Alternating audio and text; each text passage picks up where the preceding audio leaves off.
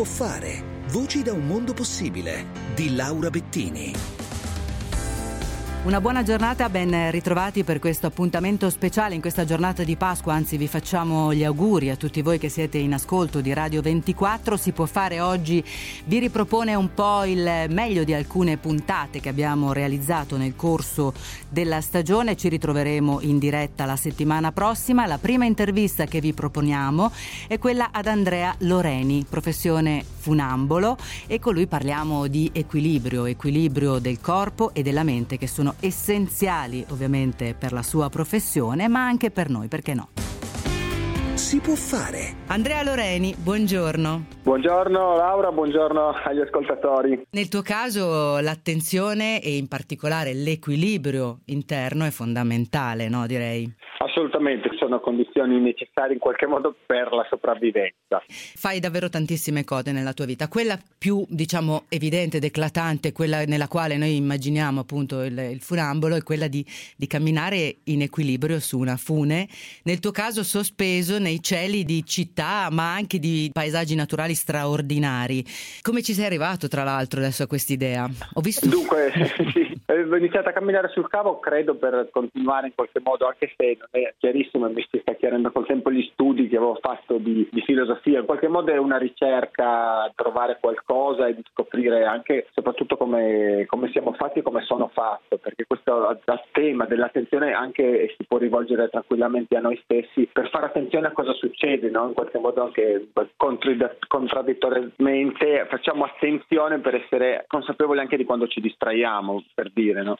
Ma tu quando sei appunto in equilibrio sul cavo, a cosa pensi? Ma allora, dunque, l'idea è un po' che succedono tanti pensieri, perché i pensieri accadono, ma non è quello il punto. L'idea è non ascoltare quei pensieri, ma essere molto concentrato invece e lasciare che abbia la predominanza del corpo più che il pensiero, perché come si può capire sono i piedi che mi portano dall'altra parte più che il pensiero. Il vuoto c'è già, nel senso che un po' è da una parte la criticità delle traversate e dall'altra è l'appoggio, perché ti permette di appunto di lasciare spazio al corpo, alla sensazione dell'istanza, alla sensazione del disequilibrio, no? Perché quando lo senti col corpo puoi in qualche modo riorganizzare la struttura del corpo per ritrovare l'equilibrio e riperderlo continuamente, e questo vuoto ti permette questa fluidità di una continua forma nuova che si adatta alla situazione. E ci si allena per questo? Per qualsiasi esercizio tecnico, che sia dalla calligrafia o qualsiasi lavoro stiamo facendo, c'è una parte di apprendimento della tecnica. Dopodiché questa tecnica in qualche modo viene talmente proiettata, talmente fatta nostra, che non dobbiamo più stare a pensare a come usare la tecnica, ma è parte dei nostri strumenti. E allora il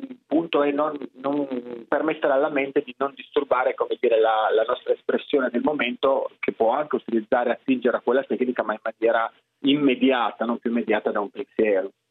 E vedo che tu fai tanta anche formazione per chi ha bisogno di imparare a concentrarsi, direi, perché che cosa insegni loro? Dunque, io ho messo un po' assieme il mio percorso di meditazione zen, che ho iniziato a fare casualmente, si potrebbe dire, comunque assieme a quando ho iniziato a camminare sul cavo 14 anni fa.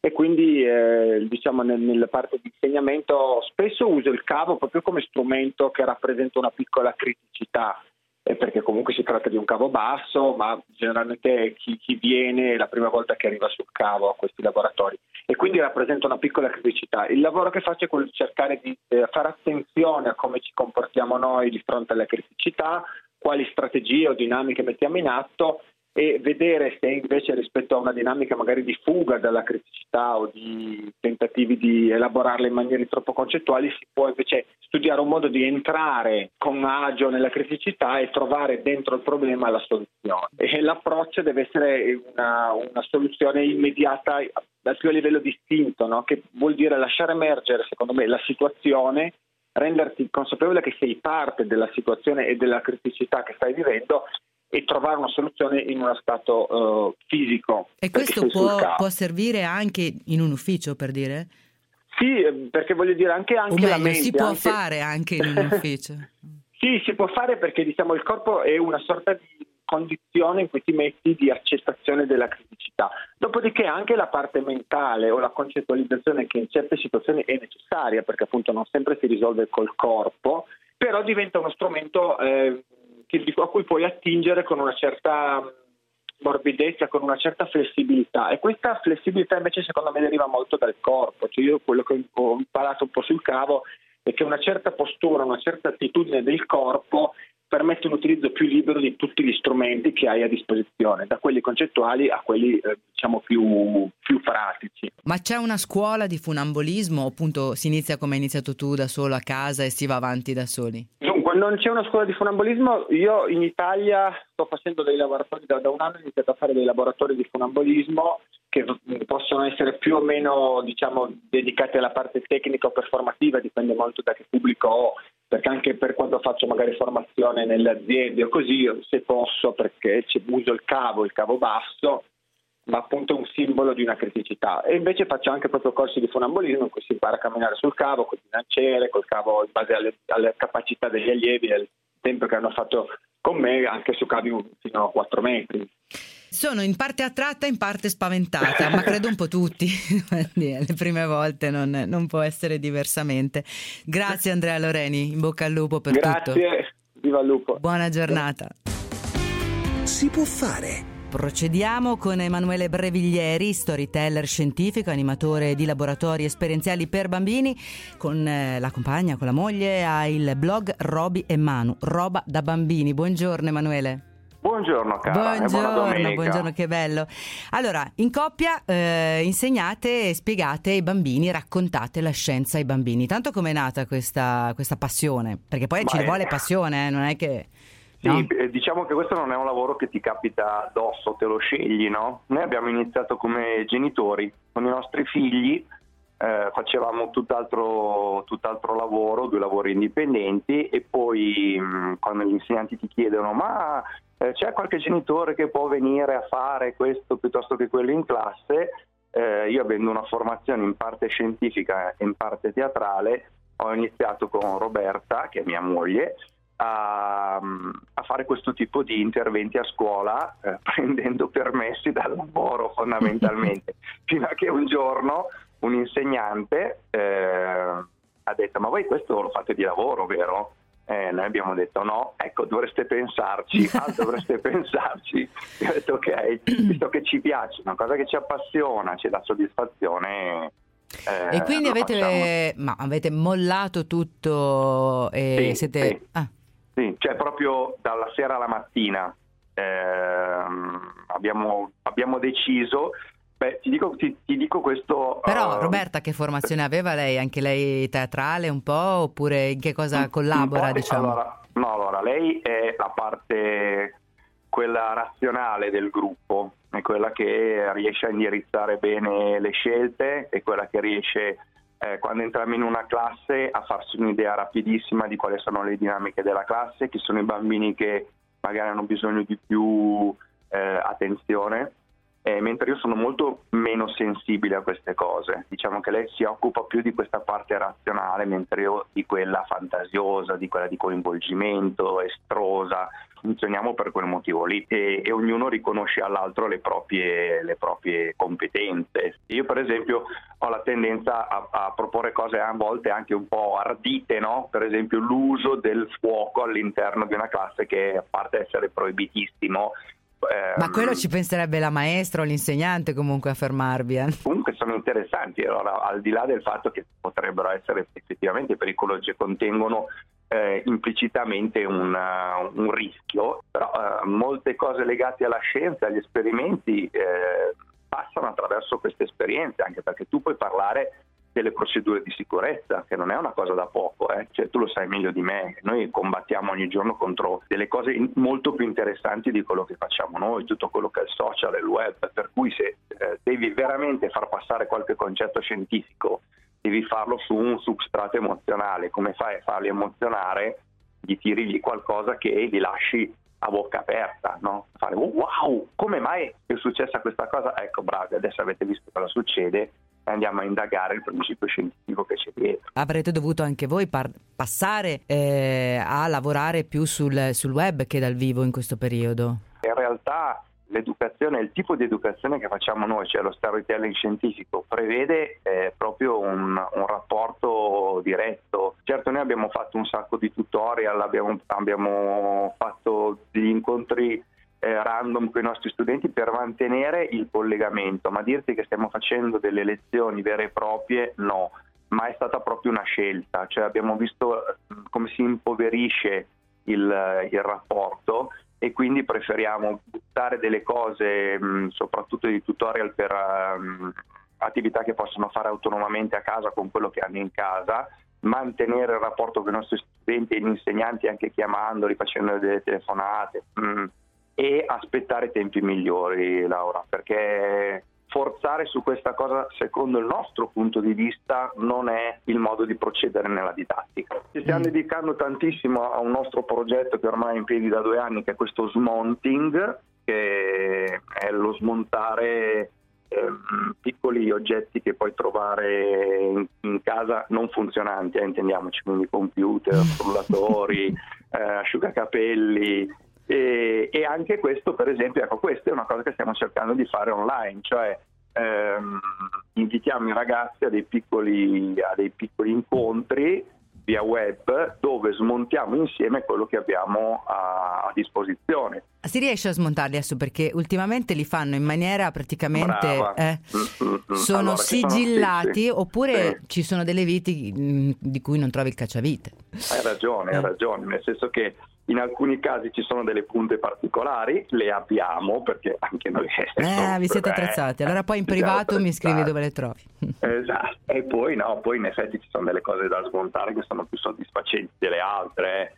Nel senso, una delle cose quasi impossibile è l'asciugacapelli, perché ha queste benedette punte, no? Però se lo smonti non è molto interessante, mentre se smonti un computer, che è più facile anche da smontare, ha dentro cose molto molto più interessanti. Lo rifaresti comunque? Questo di ritirarti dal lavoro e partire con questa esperienza con tua moglie? 100 volte. 100 volte. E abbiamo ascoltato Emanuele Breviglieri, storyteller scientifico, uno degli ospiti delle nostre puntate nel corso degli ultimi mesi. Adesso ci dobbiamo fermare, dare la linea al traffico e torniamo insieme subito dopo.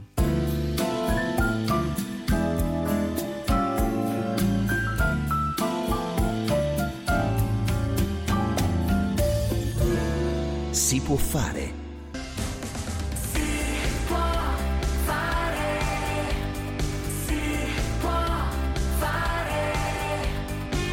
Si può fare.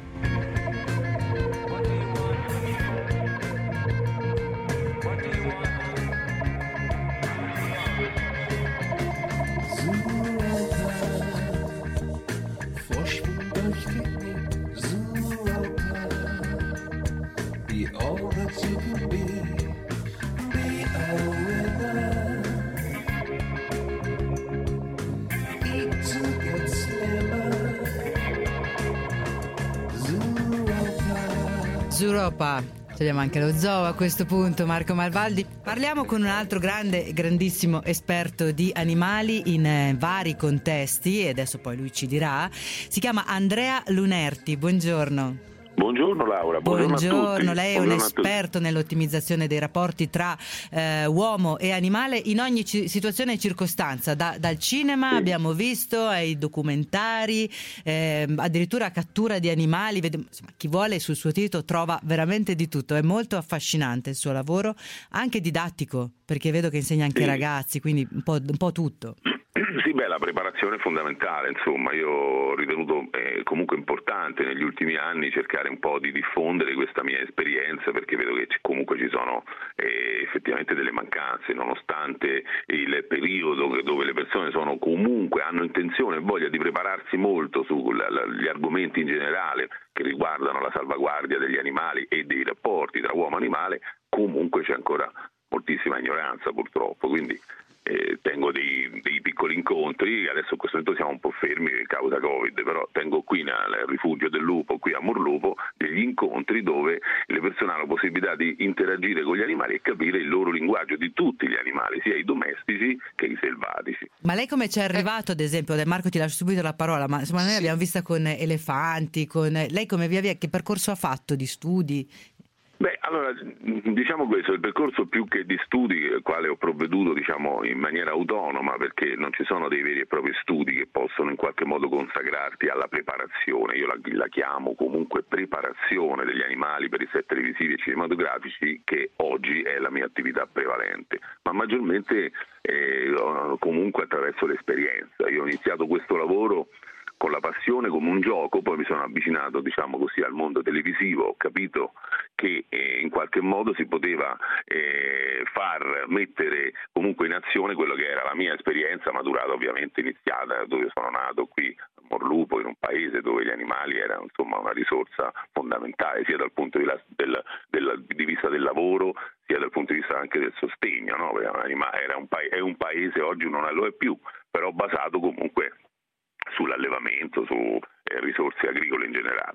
Poi piano piano insomma mi sono avvicinato, io ho avuto la fortuna di avere un papà che per motivi di lavoro mi portava fin da bambino allo zoo, quello che si chiama oggi Bioparco di Roma. Lì ho potuto conoscere tutte le varie specie esotiche, essendo poi il figlio di questo signore insomma che aveva un ruolo importante a quei tempi, quindi tutti mi permettevano di avere esperienze a quei tempi con degli animali assolutamente inusuali, quindi ho acquisito questa passione e piano piano è diventato poi per scherzo un secondo lavoro, fino a poi diventare un primo lavoro. Oggi sono contentissimo di aver avuto la fortuna, l'occasione di poter lavorare con le più grandi produzioni televisive come la Walt Disney, la HBO, eccetera, con grandissimi registi. Con Andrea Concialowski ultimamente, con Andrea Concialowski, Wim Wenders. Ecco, piano piano, poi ecco il mio compito, io ci tengo molto a precisarlo Laura, che non è quello di addestrare, che molte persone quando sentono parlare di animali e cinema pensano comunque a una forzatura, a una costrizione da parte dell'uomo nei confronti degli animali a fare qualcosa che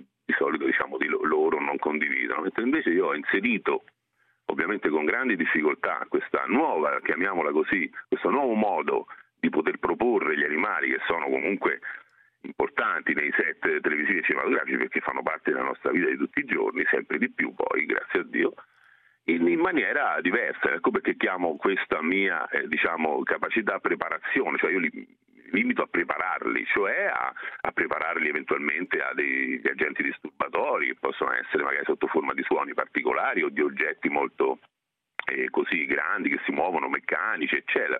E poi ci tengo molto a dirvi questa cosa, io per abituarli a questo di solito inizio, poco prima di avvicinarli, qualunque essi siano, a un set televisivo o cinematografico, li faccio ascoltare della radio, perché la radio, io ho scoperto, questo è uno dei miei segreti, costituisce una serie di suoni, a volte anche improvvisi, no? Anche da una bellissima voce, per esempio, di un conduttore radiofonico a dei rumori magari degli inserti pubblicitari, eccetera. Quindi gli animali piano piano imparano col loro modo, diciamo, che hanno di ascoltare le cose, a prevedere questi rumori e in qualche modo a tollerarli senza prendersi grossi spaventi. Quindi questa è una delle prime cose, quindi la radio è fondamentale anche per preparare gli animali sui set televisivi e cinematografici. Hai capito. Marco? No, a proposito di spaventi, e siccome Lunerti parlava prima di tutti gli animali... Scusi... fatto insieme con Morlupo, ho fatto la fusione con il suo paese. La cosa che mi ha colpito è che lei veramente sa, diciamo, si occupa di tutti gli animali, perché ho sentito che lei ha inventato un macchinario per salvare, non per isolare, non per uccidere, ma per salvare i calabroni. Ecco, bravissimo, ma allora sapete un sacco di cose. Assolutamente, no, però quello che mi incuriosisce è, siccome nella mia mente di campagnolo, però di campagnolo di un certo tipo, il calabrone è il male, allora invece vorrei che lei ci spiegasse perché salvare il calabrone, perché avrà un senso salvare il calabrone. Certo, molto volentieri. Allora, tanto preciso questo, che nessuna forma di vita è il male. Noi togliamoci dalla testa questa cosa, che tutto ciò che ci circonda deve essere comunque in qualche modo classificato dal nostro metro di esseri umani, cioè questo è male, quello è bene, assolutamente. Tutto ciò che ci circonda c'è per un motivo preciso e assolutamente noi non possiamo decidere la presenza o meno di questo tipo di animale. Quello del calabrone è piuttosto stupefacente, perché se ho capito bene, senza il calabrone sarebbe un mondo ben triste.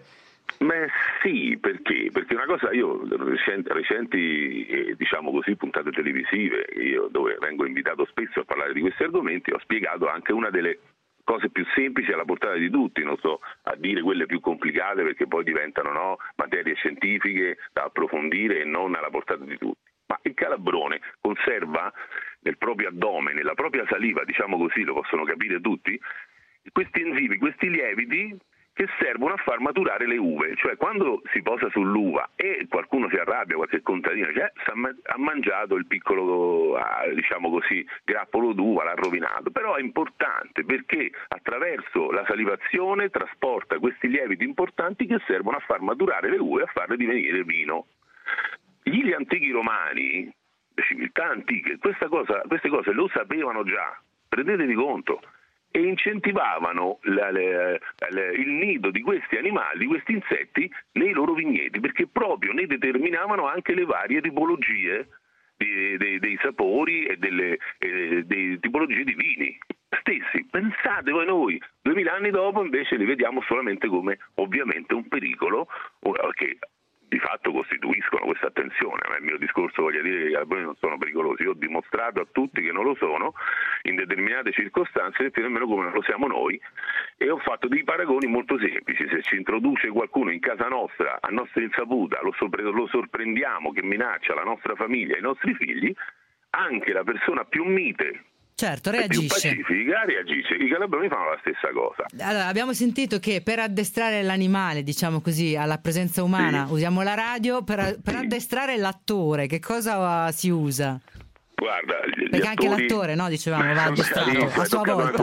Hai toccato un argomento che io ho avuto grosse difficoltà. Gli attori a volte firmano e accettano determinati ruoli, pur essendo consapevoli che poi hanno delle difficoltà a poter gestire o stare vicino agli animali. La cosa più difficile è quella, cercare di far capire il linguaggio di espressione dell'animale che gli è capitato magari per fare la scena, in questo caso potrebbe essere un serpente, eccetera, far capire come vede il mondo. Ecco la cosa, la mia ricetta è questa: come ci vedono e come vedono tutto ciò che li circonda, il circostante, per tranquillizzarli, per rilassarli, per fargli capire come devono approcciare con loro, ed è la cosa più che poi a me dà più emozione, perché poi alla fine il risultato è magnifico, è straordinario, un attore che ha un volto sereno e in qualche modo disinvolto mentre gestisce l'animale, ed è l'obiettivo, è l'obiettivo, è un obiettivo principale, perché noi comunque dobbiamo sempre comunque rappresentare l'armonia che distingue l'uomo e la natura, non mai l'uomo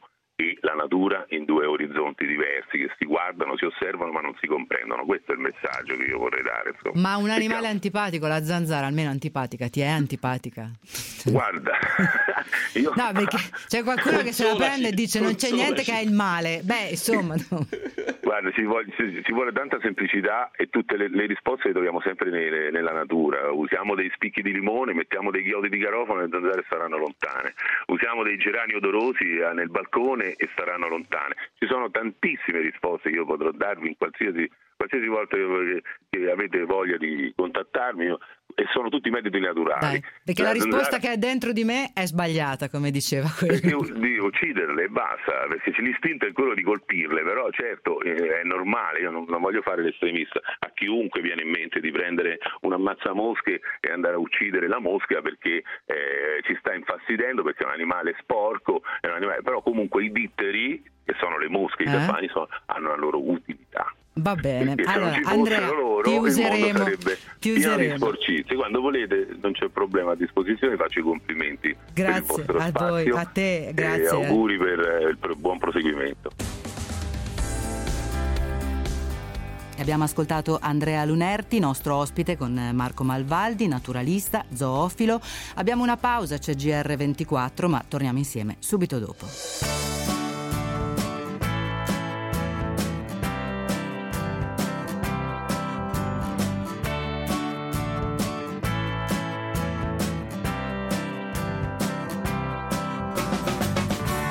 Fare.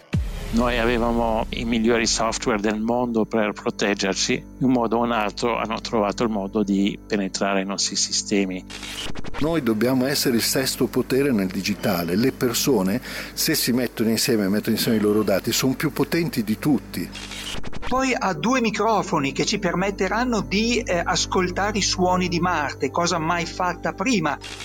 Come sempre, la blockchain è altamente inefficiente. Tutte le soluzioni decentralizzate resistono a traumi di vario tipo, ma sono sempre più inefficienti delle soluzioni centralizzate. Queste sono le voci di 2024. Andate online, ascoltate la puntata e abbonatevi al podcast. Sono Enrico Pagliarini. Venerdì alle 22 vi aspetto con un nuovo episodio. Avete 30 secondi, via! Allora Ivana, tanto per cambiare dobbiamo correre, abbiamo pochissimi secondi per fare il promo del programma. E cosa dobbiamo dire? Le solite cose tipo Personal Best, il programma di Radio 24 che racconta il mondo del running, dell'atletica e del triathlon, anche se ogni tanto sconfiniamo anche negli altri sport, ma facciamo finta di niente, questo non lo diciamo. Ma solo così? Sì, tu che dici? Possiamo dire che lo facciamo attraverso le voci degli atleti, dei protagonisti del mondo dello sport. Sì, giusto, e poi possiamo dire che diamo anche dei consigli grazie alle voci dei nostri esperti. E poi che andiamo in onda ogni domenica alle 6.30 e alle 16.15. Il podcast? Sì, il podcast, bello! Ok, dai Ivana, ci siamo. Mamma mia, sempre di corsa. Andiamo. Stop, finito. Personal Best di Silvio Lorenzi e Ivana Di Martino. Ogni domenica alle 6.30 e alle 16.15 all'interno di Passione Domenica su Radio 24.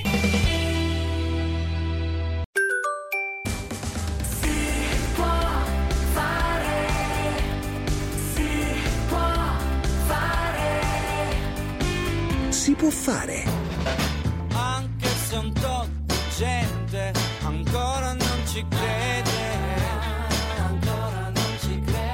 che io e la mia signorina stiamo bene insieme. Nella mia mano c'è un fiore, quando voglio un bacio me ne dà di più. Abita al piano di sopra, Cico vieni su, voglio lei perché brucia sempre, è l'unica che veramente, io e la mia signorina stiamo bene insieme. Abbiamo parlato di una coppia di divulgatori scientifici. Devo una risposta a un ascoltatore che mi chiedeva come vivono Robby e Manu. E vivono con quelle attività che le scuole, diciamo, acquistano, no? Ogni tanto contribuiamo anche come genitori, a volte lo fa direttamente la scuola, acquista una lezione, una serie di lezioni da chi appunto presenta queste attività scientifiche. Fatto, risposto. Prego Marco. Esatto, brava. Va detto, perché si può investire anche su queste cose, sembra incredibile ma con la cultura si mangia. Allora, la coppia di cui parliamo è una di quelle che usa la fantasia in maniera sfrenata, sono due ingegneri, si chiamano Arno Penzias e Robert Wilson e all'inizio degli anni 60 del secolo scorso vennero assunti dalla Bell Telephone per progettare un'antenna che doveva captare i segnali provenienti da un satellite. I due ingegneri costruiscono questa antenna, che è una specie di corno da pastore svizzero con un'apertura di 2 metri quadri, e subito hanno un problema. C'è un rumore di fondo debole, persistente, molto debole e molto persistente, e i due ingegneri, data la loro natura di ingegneri, cercano di capire la fonte di questo rumore misterioso. A un certo punto credono di capire perché trovano una coppia di piccioni nascosta dentro l'antenna e quello poteva bastare. I due volatili vengono sfrattati, la cavità viene ripulita e il rumore rimane. I due ingegneri a quel punto si arrendono, prendono carta, penna e calamaio e scrivono del loro insuccesso su un giornale di astrofisica, spiegano che le loro misurazioni sono inficiate da questo fastidiosissimo rumore che non sono in nessun modo riusciti ad eliminare. Però cosa fanno questi? Essendo appunto persone pragmatiche e puntigliose, descrivono il rumore e dicono: sembra un segnale emesso da una sorgente alla temperatura di 3 gradi Kelvin. 3 gradi Kelvin significa meno 273 gradi centigradi, una roba abbastanza... meno 270, scusate, una roba veramente fredda. Il caso vuole che l'articolo viene letto da alcuni astronomi di Princeton, che capiscono che quella sorgente assomiglia molto a quello che loro hanno già descritto in un loro lavoro come un possibile eco del Big Bang.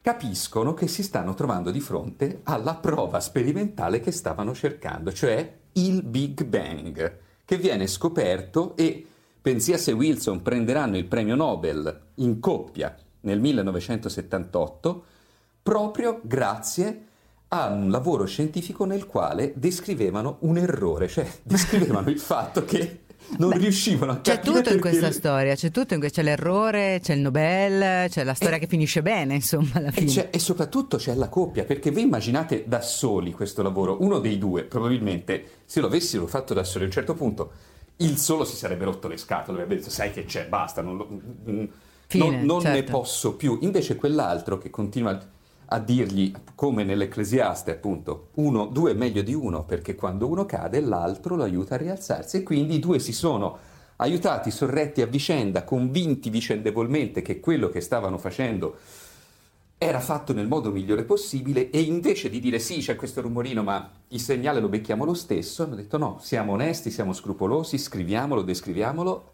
Premio Nobel. Tra l'altro i premi Nobel in tanti sono ultimamente in coppia, in varie discipline, proprio penso per questo, perché quando la materia si fa molto complicata anche l'uomo solo davanti all'universo insomma fa un po' fatica, ce ne vogliono due almeno, se non squadre intere. Esatto, no, ce ne vogliono due, ma fra l'altro nella storia del premio Nobel sono 5 le coppie sposate che hanno vinto il Nobel, a partire dalla prima, la più famosa, Pierre Curie e Marie Curie. Non molti sanno che anche la figlia di Marie Curie, Irène Joliot-Curie, ha ricevuto il Nobel nel 1935 insieme al marito, Frédéric Joliot. E ce ne sono altri. Vabbè, ma sono dinastie queste. Sì, sono dinastie, soprattutto bravi anche nei matrimoni, va detto, cioè una roba veramente... Si frequentavano, si sceglievano e poi prendevano il Nobel. Fra l'altro in tutti e due i casi, come ampiamente riconosciuto dai rispettivi mariti, il genio era la donna, è bene sottolinearlo. Chissà ad essere il nipote a questo punto, che peso c'hai addosso che non vinci il Nobel? Probabilmente ti dai alle sostanze stupefacenti, non so se c'è un nipote in giro, ma non lo intervisterei. Ecco, no, è un fallimento. Poi che brutto che ti intervistano solo in quanto nipote di coppie di Nobel. Cioè, ma lei cosa fa? No, niente, io vendo bullette. Però le vendo da Nobel, le vendo meglio di chiunque altro sulla faccia della terra. Va bene, allora a proposito di smonting di cui abbiamo parlato prima, che a quanto pare è diventato un verbo, insomma non credo che esista in inglese, credo sia stato un po' così coniato sul calcolo dell'inglese, cioè dello smontare le cose. Ci scrive un'ascoltatrice questo, che il marito inconsciamente faceva fare questa attività alla figlia 30 anni fa nei giorni di pioggia, smontava, rimontava, doveva riparare possibilmente magari con meno pezzi, e adesso la ragazza è una ragazza ed è un ingegnere. Vedi la formazione che fai da piccolo, che ti mettono in mano un cacciavite e ti dicono fai qualcosa.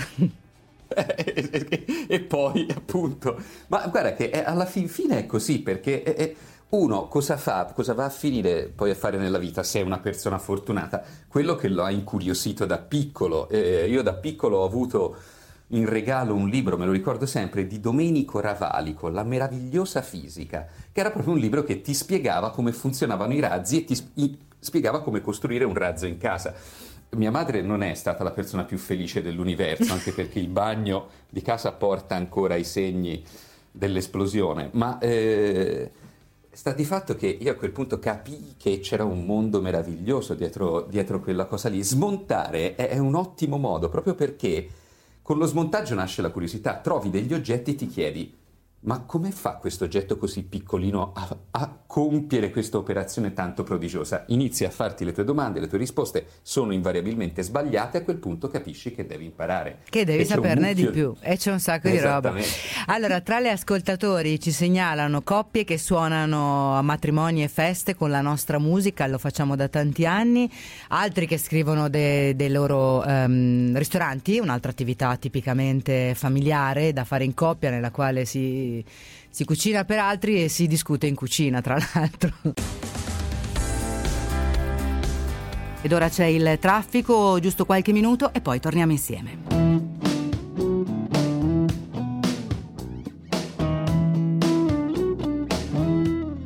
Si può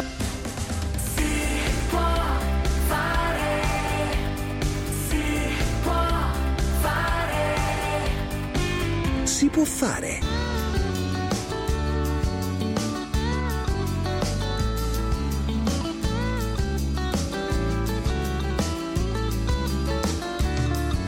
prima classe costa 1.000 lire, la seconda 100, la terza dolore e spavento. E puzza di sudore dal boccaporto e odore di mare morto. Signor capitano, mi stia a sentire, ho belle pronte le 1.000 lire. In prima classe voglio viaggiare su questo splendido mare. Ci sta mia figlia che ha 15 anni e da Parigi ha comprato un cappello. Se ci invitasse al suo tavolo a cena stasera, come sarebbe bello. E con l'orchestra che ci accompagna. Ed ecco il nostro prossimo ospite già pronto in linea, e con lui parleremo di un compleanno molto importante. Marco Malvaldi, ci senti? Tutto a posto? Tutto a posto, esattamente. Benissimo. Il 22 febbraio del 1931 veniva salpata una nave molto particolare. La nave molto particolare, che è maschile, ci dice il Vespucci. In collegamento con noi c'è il capitano di vascello Gianfranco Bacchi, che è il comandante del Vespucci. Buongiorno. Buongiorno a voi e ai radioascoltatori. Buongiorno comandante, si dice sempre al maschile, ma perché nella lingua invece comune delle persone è l'Amerigo Vespucci è un po' femminile? Non lo so, suona perché sempre un po' femminile. Ma sì, perché la nave, e quindi si tende a dire la nave Vespucci piuttosto che un altro nome, perché appunto la nave, che è femminile. Invece l'origine è da Regio Legno, per cui è un il Regio Legno Vespucci, e quindi si chiamano al maschile tutte le navi della Marianita, perché tutte sono in origine il Regio Legno? Sì, esatto, perché si è mantenuta questa tradizione e quindi si chiamano al maschile. Quindi voi capite subito se una del mestiere o no, perché se la chiama al femminile non è dei vostri. Diciamo che è un po' così, sì. Però c'è da dire che viene anche dal mio punto di vista maschile, viene da attribuirle attributi femminili, perché l'Amerigo Vespucci è bellissimo o bellissima, è forse una delle sue particolarità. Lei che ne pensa? Che cosa vuole che ne pensi? Io ne sono convinto, ne sono più che convinto, e ne rimango affascinato dai pensi ogni giorno. Sempre di più, ogni giorno vedo qualcosa di nuovo, imparo qualcosa di nuovo e mi regala qualcosa di nuovo, quindi sono assolutamente convinto. Mi può togliere una curiosità proprio da profano, ma il timone della nave, la ruota di legno, è effettivamente l'autentico timone della si timona con quello, oppure è un qualcosa di solo estetico?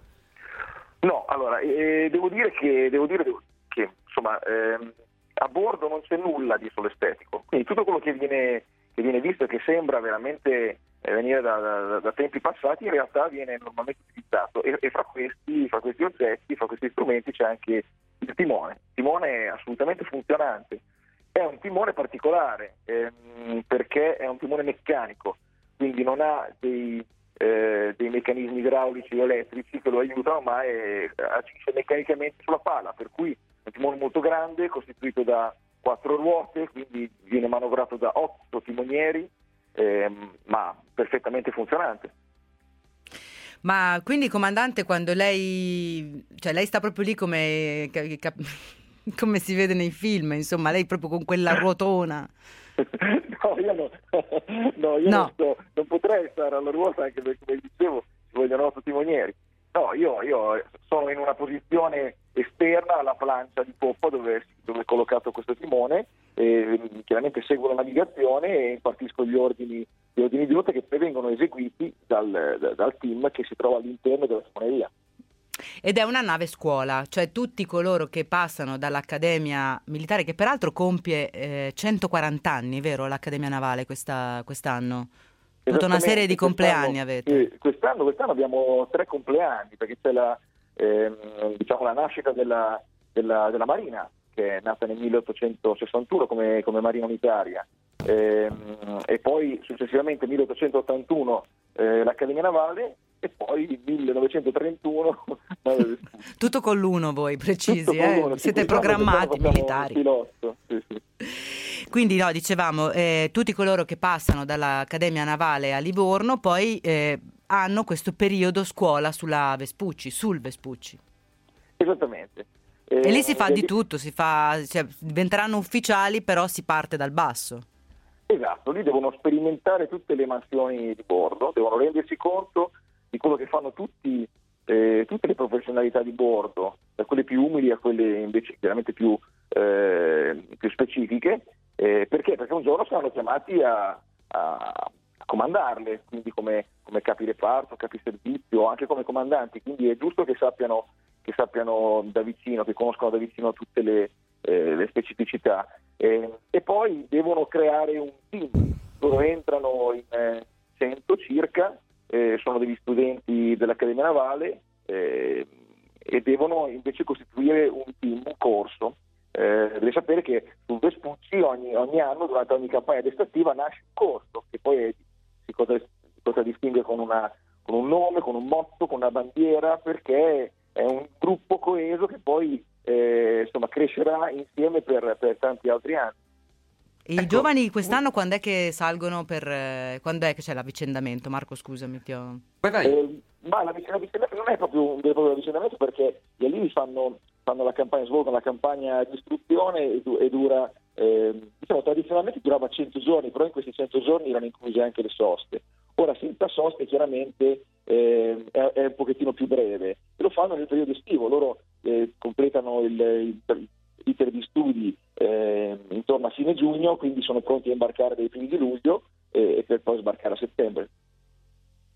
Ecco, una cosa però che è successa durante l'anno scorso è che nel frattempo l'Amerigo Vespucci è diventato un vero e proprio influencer a livello social. Io mi ricordo un tributo a Ennio Morricone che era un qualcosa di favoloso, il che unisce la sua competenza alla sua passione, perché corre voce che lei sia anche un bravissimo pianista, se non sbaglio. Ecco, com'è nata questa idea di unire la musica alla nave?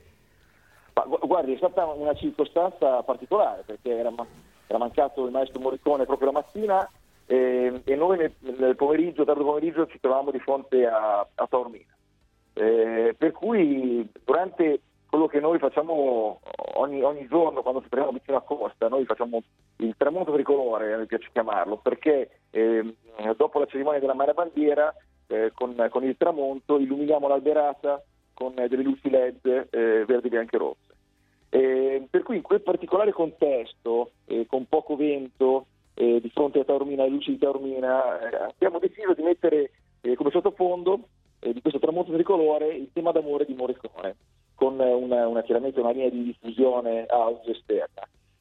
Poi quando sono entrato in alloggio, subito dopo io ho un pianoforte di fronte, un pianoforte storico, e ho pensato di suonarlo a pianoforte. Un ufficiale mi ha ripreso e quindi abbiamo montato il video del tramonto tricolore e di questa performance al pianoforte, e l'abbiamo inviato al Maggiore Marina, che ha deciso di divulgarlo, e alla fine è diventato veramente virale, perché da quello che ho saputo ha avuto più di 1 milione di visualizzazioni in una settimana, per cui abbiamo preso questo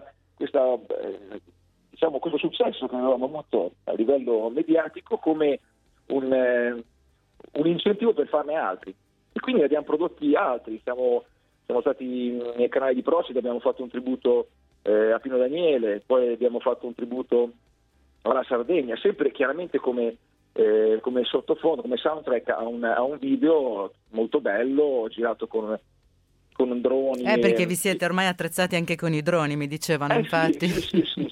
No, ma è giusto, perché proprio in questo periodo in cui non abbiamo la possibilità di incontrarci con la popolazione, secondo me è veramente giusto cercare di essere più vicino possibile, almeno attraverso dei contributi video che ora confezioniamo veramente in maniera molto frequente, e cerchiamo sempre di perfezionarli. Abbiamo fatto anche l'anno scorso una visita virtuale per consentire appunto alla popolazione di poterci visitare pur non salendo a bordo, una visita virtuale che dura circa una ventina di minuti, più dettagliata delle visite che normalmente noi concediamo alla popolazione nei porti.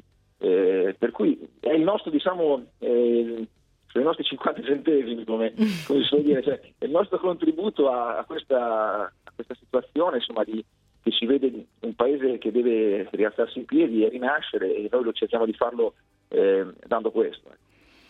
Come quando si facevano le visite, diciamo, a bordo, che cosa si fa vedere al visitatore? Perché chiaramente quello che colpisce sono tutte queste vele, il modo in cui le manovrate, ma in porto questo non si può fare. Quindi che tipo di visita si fa? Beh, di solito si dimostra il piano di coperta, il castello e il castro, che sono la parte sopraelevata di prua e quella di poppa.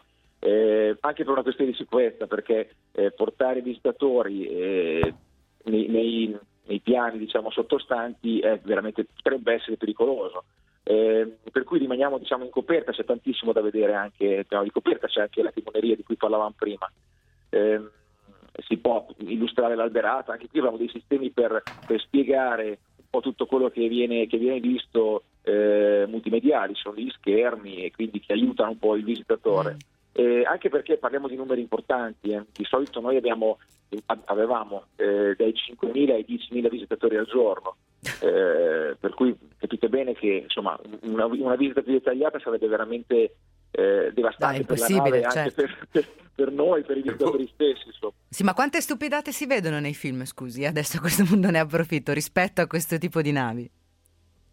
In che senso? Non ho capito. No, immagino che nei film, nelle ricostruzioni in cui vediamo che si muovono, fanno le battaglie, fanno qua, fanno là, magari fanno delle stupidate, non lo so, che lei che veramente comanda una nave di quel tipo. Ma tante volte si vedono, ma più che stupidate, delle imprecisioni sulle manovre che vengono fatte, magari nei film non si fa attenzione, insomma, all'assetto delle vele, e sembra che le navi vadano sempre con qualunque vento. In realtà queste navi a vele quadre, come anche i velieri dell'Ottocento, possono navigare solamente con andature portanti. Però al di là di questo, il Vespucci è una nave veramente particolare, perché ha la forma di una cannoniera. In realtà non ha mai avuto cannoni dove uno si può immaginare che possano essere, cioè dove ora sono gli oblò. È nata come nave scuola, per cui è veramente una nave a parte, difficilmente paragonabile, insomma, anche alle altre cannoniere, insomma, alle navi dei secoli passati. Marco, comandante, ho un'ultima domanda un pochino forse particolare, perché io ho sentito dire che nell'Ottocento, nella Marina Borbonica, c'era un ordine particolare che il comandante dava, si parla di più di un secolo fa, che era facite a muina, che significava che quando arrivavano le visite ufficiali, diciamo, quando passava una barca con sopra un personaggio importante, tutti i marinai che erano a destra andavano a sinistra, tutti quelli che erano a sinistra andavano a destra, e si dava un'impressione di grande, di grande fervore, di grande attività. È veramente esistito un tale ordine nella Marina Borbonica? Sì, è esistito. Adesso noi lo tramandiamo simpaticamente come tradizione, ovviamente per ricordo. Ora i tempi sono cambiati, non ci sono più queste esigenze, insomma, di dover mostrare quello che non è. Però effettivamente esiste, facita morire, è una delle prime cose che si imparano quando si entra in accademia navale come tradizione, diciamo. Quindi ci dice che davvero è stato così. Allora, noi, nella speranza di poter essere prima o poi uno di quei 5.000 che vengono a bordo, vi auguriamo comunque un buon anno, e ci saluti anche tutti gli allievi, che sicuramente avranno il loro da fare quando saliranno sul Vespucci. Il capitano di vascello Gianfranco Bacchi è stato con noi, la ringraziamo davvero tanto. Grazie a voi, un caro saluto. Grazie. Buona giornata, alla prossima.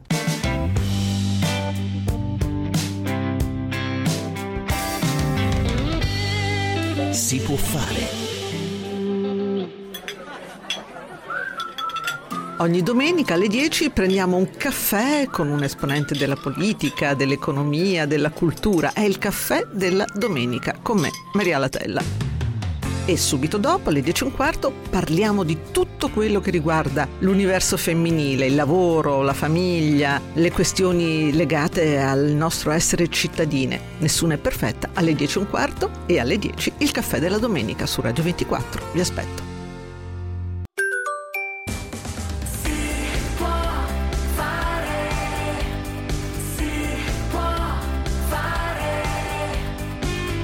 Può fare.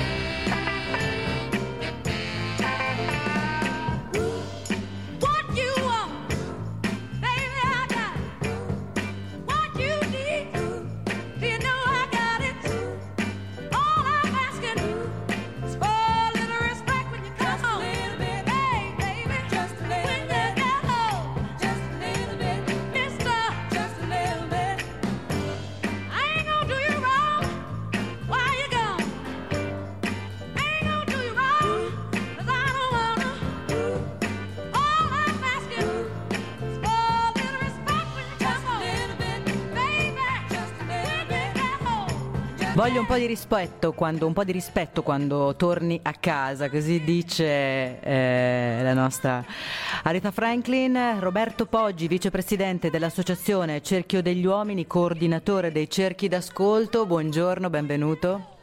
Buongiorno a lei, ai radioascoltatori. Ai radioascoltatori. Questa dicotomia donne-uomini, uomini-donne, donne che parlano delle donne, uomini che parlano degli uomini, insomma è un po' assurdo alla fine, bisogna un po' parlare insieme, bisogna un po' dialogare, io credo, Roberto Poggi. Condivido assolutamente, condivido che ci va una condivisione nell'incontro delle relazioni tra uomini e donne, che poi è una cosa che si riversa nei rapporti tra uomini, tra donne, eccetera. Insomma, la discriminazione patriarcale, diciamo, è la madre primordiale di tutte le ingiustizie, di tutti i ismi, no? E quindi tutte le fobie, quindi dalla fobia nei confronti delle donne, poi si scende all'omofobia, alla fobia delle culture etniche diverse, considerate diverse, eccetera. Quindi da una relazione tra donne e uomini, indipendentemente dall'orientamento sessuale, non è questa la questione, ma nasce poi tutto un sistema che può cambiare se cambiano le relazioni, il confronto, la condivisione, il rispetto, la parità di diritti, ma anche il rispetto delle differenze e il riconoscimento delle differenze. Il Cerchio degli Uomini è un'associazione, Marco ti lascio subito la parola, sì, non l'ho detto prima, un'associazione a sede a Torino, nasce nel 1999 e vuole proprio fare questo, no? Fare dialogo, fare riflessione anche tra gli uomini, sì, su quello che c'è dentro e quello che è la cultura che nella quale sei imbevuto e quello, sì, che puoi cambiare o vuoi cambiare. È nata nel 99 da un gruppo di uomini che voleva interrogarsi su se stessi, su proprio essere uomini maschi in questo mondo, determinato da quasi un centinaio d'anni di femminismo partito già all'inizio del Novecento con le suffragette, che metteva in discussione il ruolo patriarcale degli uomini, ma è diventata sempre più un'occasione di cambiamento per gli uomini e di un'affermazione di un'identità più vera, direi, del maschile, più legata a un stereale, che non a un'immagine stereotipata di forza, potere, eccetera, eccetera. Si lavora verso questo cambiamento. In questo lavoro di cambiamento la nostra associazione ha trovato due binari fondamentali. Uno è il contrasto alla violenza alle donne tramite interventi su uomini che hanno agito violenza, e l'altro è tutta la questione che riguarda la genitorialità, genitorialità maschile, la genitorialità condivisa e così via. Ecco, Poggi, una cosa, a me viene in mente quando sento queste cose, un film di una quarantina di anni fa, Berlinguer, Ti voglio bene, dove parlando di relazioni fra uomini e donne, un personaggio diceva: a parte io che sono troppo superiore e la mia moglie la tengo sottomessa, però quell'altri dovrebbero trattarle meglio. Ecco, molto spesso non ci si rende conto che il problema ce l'abbiamo anche noi, cioè noi maschi diciamo no, lui ha dei problemi con la moglie così, e non ci rendiamo conto che il problema ce l'abbiamo in casa. In che modo ci si rende conto, si può diventare consapevoli che il problema riguarda anche Marco Malvaldi, per dire? Certo. Ma innanzitutto, insomma, stavo leggendo prima un articolo su un quotidiano e viene riportata la frase dall'autore: il patriarcato è duro da abbandonare ed è il brodo primordiale di nevrosi come quella dell'autore, che è Mario Disiati. Il percorso è difficile perché tutti nasciamo con stereotipi culturali del patriarcato, eccetera, e c'è difficile immaginare, di punto in bianco, una maniera diversa. Ci si arriva con un'elaborazione continua verso se stessi, e il fatto che veniamo messi in crisi nelle relazioni con le donne, siamo stati messi in crisi, abbiamo dovuto riconoscere parecchi nostri stereotipi sbagliati, ok? E abbiamo dovuto capire cosa significa veramente il rispetto, che non è una protezione dall'alto verso il basso di un uomo che protegge una donna debole, eccetera, ma il rispetto è il riconoscimento del valore dell'altro. E quindi è continuamente lavorando su questo senso di cambiamento, che riguarda gli uomini, riguarda anche le donne, perché tutti siamo nati, bene o male, in una colorazione di patriarcato più o meno incisiva. Marcata. Marcata, grazie.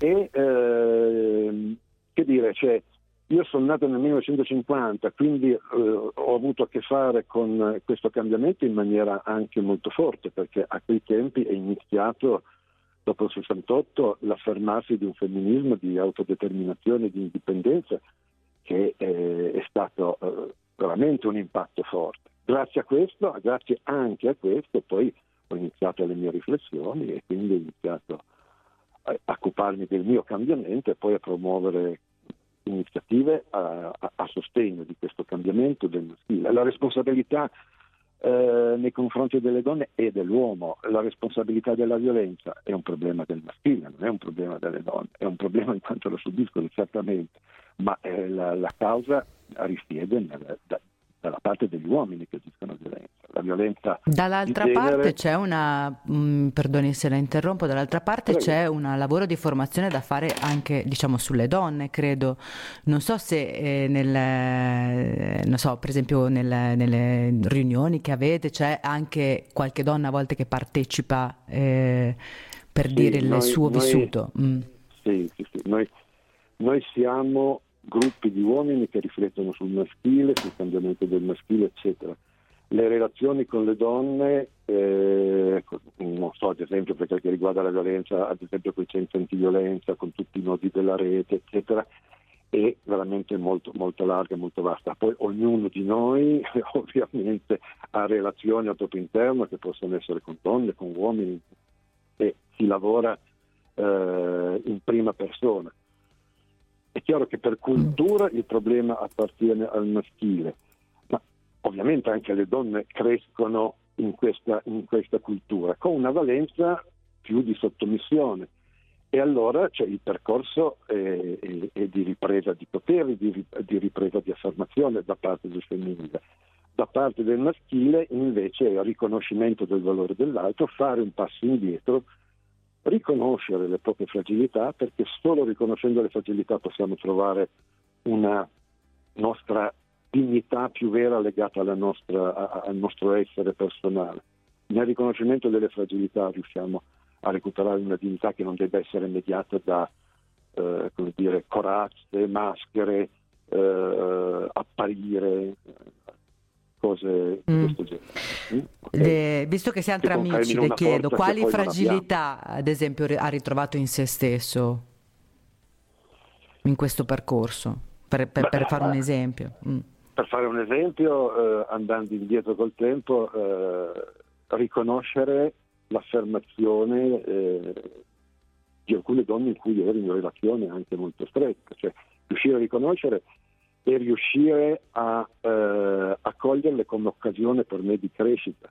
Chiaramente c'è all'inizio l'affermazione, non so, di una mia compagna che aveva un'affermazione personale veramente valida, eccetera, e io di colpo mi sono sentito inferiore perché avevo il problema di dovermi sentire superiore. E quindi devo uscire da quello schema lì e devo... riconosco il valore dell'altro e lavoro sul mio valore, considerando i miei punti fragili. Marco, questo sentivo che volevi forse dire qualcosa. Beh, io sono, diciamo, io lavoro con mia moglie, perché molti non sanno che per molti libri Marco Malvaldi è uno pseudonimo e le storie nascono insieme e c'è una diciamo, c'è sempre, secondo me, una difficoltà che viene dalla incapacità di rendersi conto che molto spesso le buone idee che ci vengono ci sono state in qualche modo suggerite dall'esterno. Ecco, è questa la cosa che credo che spaventi molti, il fatto che facendo questo tipo di percorso uno abbia paura di rinunciare al proprio ruolo di maschio, cioè al, diciamo, a quelle che sono le differenze intrinseche, biologiche, di altro tipo che ci sono. Invece credo che sia difficile riuscire a capire che ci sono delle differenze, ma che queste differenze non si devono estendere a ambiti che non le riguardano. È questa la difficoltà anche? Lei ha toccato un punto fondamentale, è la paura. La paura di doversi riconoscere in un sistema di pari diritti che in certe cose siamo meno, e non sto parlando del genere, in particolare il genere maschile e il genere femminile, il percorso lo si fa su di sé, il percorso personale. Quindi la paura di dover riconoscere la superiorità che magari che c'è dall'altra parte, e questo timore ci blocca ed è l'inizio molto spesso di situazioni di prevaricazione, situazioni che poi arrivano anche alla violenza, eccetera. Noi lavorando molto con uomini che agiscono violenza, questo passaggio è veramente molto, molto comune in tanti uomini che agiscono violenza.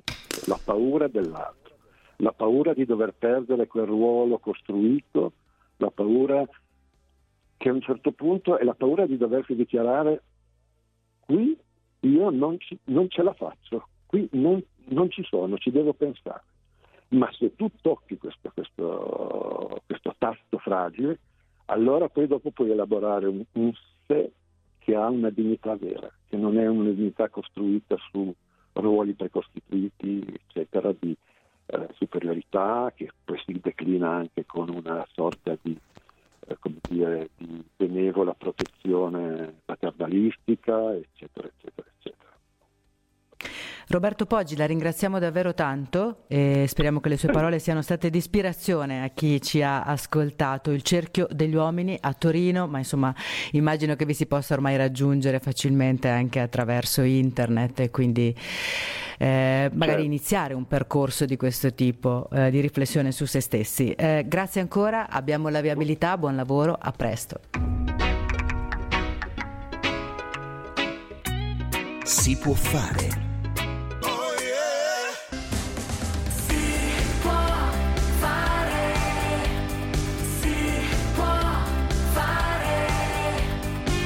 Si può fare.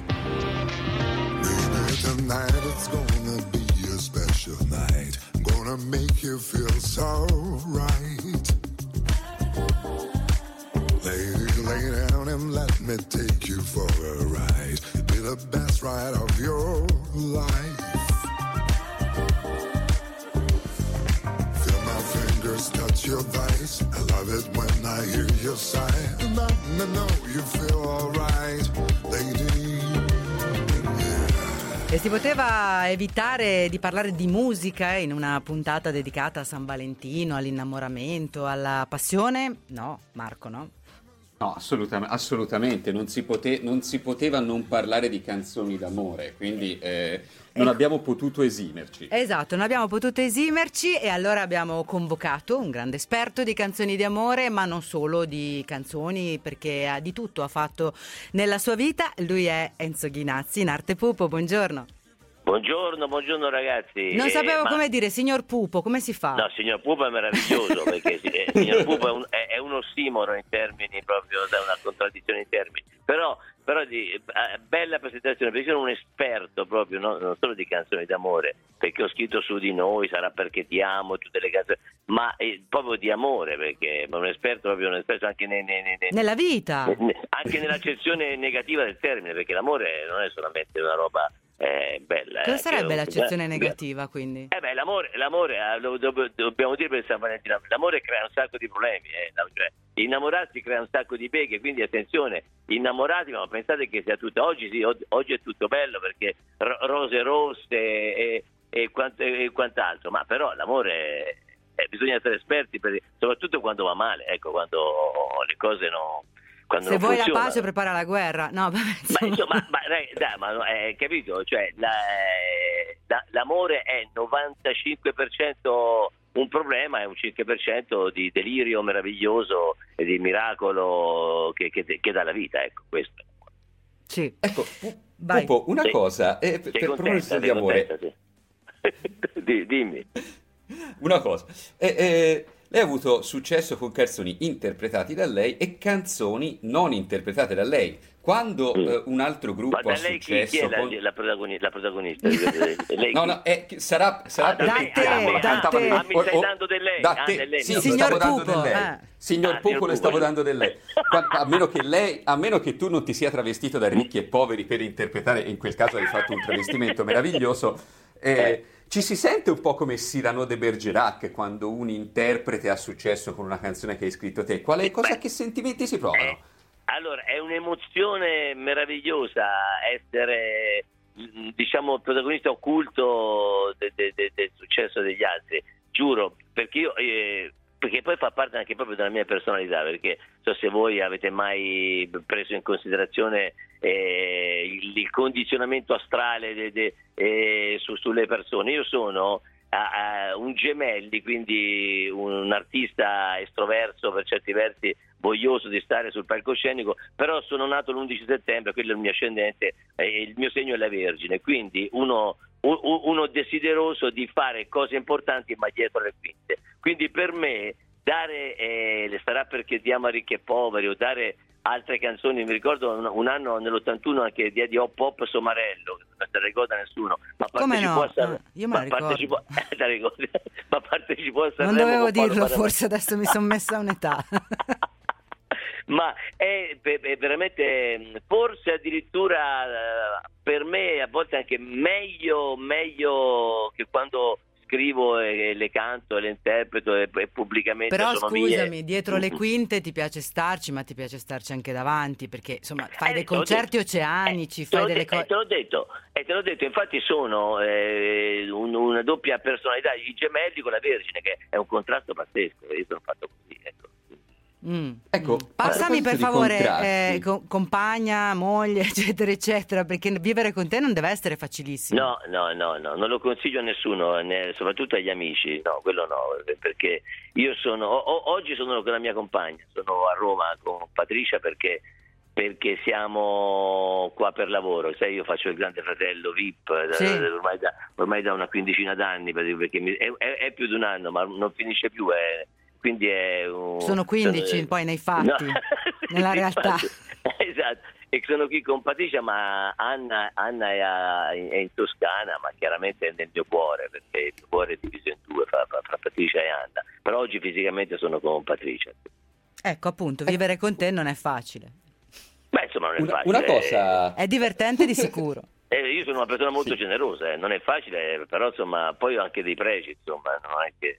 Non deve essere noioso, mettiamola così. No, assolutamente, quello no.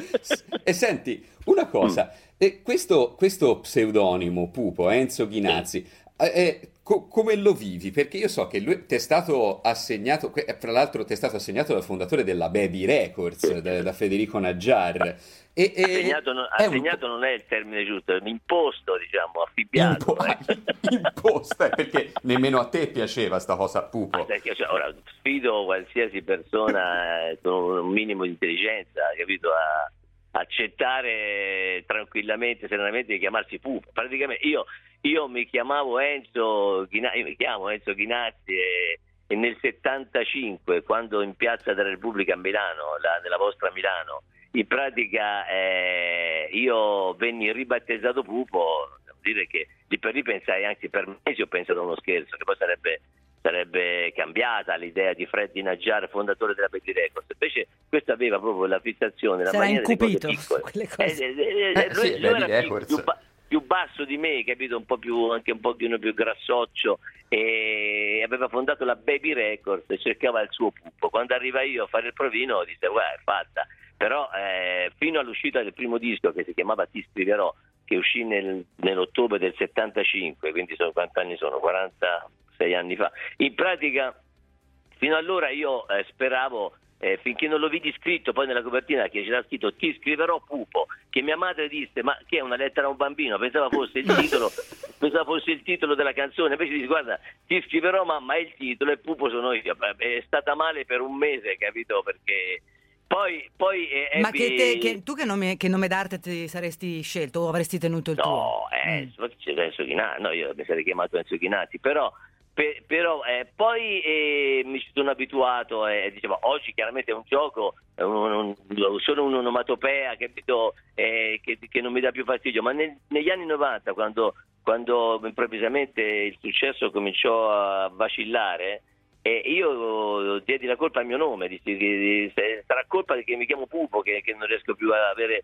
il successo di prima, e allora andai a Sanremo con l'avallo del mio amico Moranti, che era il mio produttore, perché anche lui si era fissato che Pupo non poteva più reggere, e andai a Sanremo e mi chiamai Enzo Ghinazzi nel 92 cantando la mia preghiera, mi ricordo Pippo Baudo, mi presentò e disse: signore Lerca, voi Enzo Ghinazzi. Io quando vidi dal palcoscenico dell'Ariston, le prime file, che dissero: ma chi cazzo è Enzo Ghinazzi? Praticamente io lo vidi, le vedi l'espressione di questi, dice: cazzo è Enzo Ghinazzi? Allora, interrogativo. Che avevo fatto la più grossa sciocchezza della mia vita. Infatti, finito di cantare, usci fuori, mi chiamò Mogol, che io ho dei fraterni amici che sono nati attraverso anche esperienze di volontariato che abbiamo fatto. Mi chiamò e mi disse: scusa, ma chi è quel rincoglionito che ti ha consigliato di chiamarti Enzo Ghinazzi? Tu sei Pupo e sarai sempre Pupo, ma smettila con questa storia. Ecco, lì capì che avevo fatto una grande sciocchezza a presentarmi come Enzo Ghinazzi e che Pupo non c'entrava niente nelle difficoltà che stavo vivendo, e che io dovevo tranquillamente accettarlo, per cui oggi io sono tranquillamente un Pupo. Ma è una forma di privacy, è diventato ormai, voglio dire. Beh, appunto, se puoi fare qualsiasi cosa come Enzo Ghinazzi non se ne accorge, come Pupo sarebbe difficile, perché insomma te ormai sei conosciuto a livello, non è un'esagerazione dire a livello mondiale, perché se uno va in Russia e canta gelato al cioccolato, dice Pupo, lo sanno, se gli dici Enzo Ghinazzi non lo sanno, e quindi Enzo Ghinazzi prenota qualunque albergo sereno. Insomma, ormai però è anche famoso, ormai è anche famoso, diciamo, perché vedo nei quiz che fanno in televisione molte volte mi dicono: sai, ti hanno Enzo Ghinazzi, allora sì, insomma. Vabbè, ormai anche però... Enzo Ghinazzi, sono passati troppi anni, ragazzi, ormai. Vabbè, allora signor Pupo, la ringraziamo molto per essere stato con noi. Che bello. Abbiamo parlato più di me che d'amore, però va bene, dai, vabbè, comunque... grazie. Ciao, grazie, buona giornata. Ciao. Buon proseguimento. E siamo giunti in conclusione di questa puntata speciale di Si può fare. A tutti voi molti auguri di Pasqua, vi auguriamo di stare bene, di stare insieme. Ci ritroviamo la prossima settimana, come sempre, alle 8:30 con Si può fare. Un ringraziamento anche a Thomas Rolfi in assistenza, Michele Michelazzo, l'autore di questo programma, Andrea Roccabella che ci ha assistito in regia, da Laura Bettini. Un buon ascolto.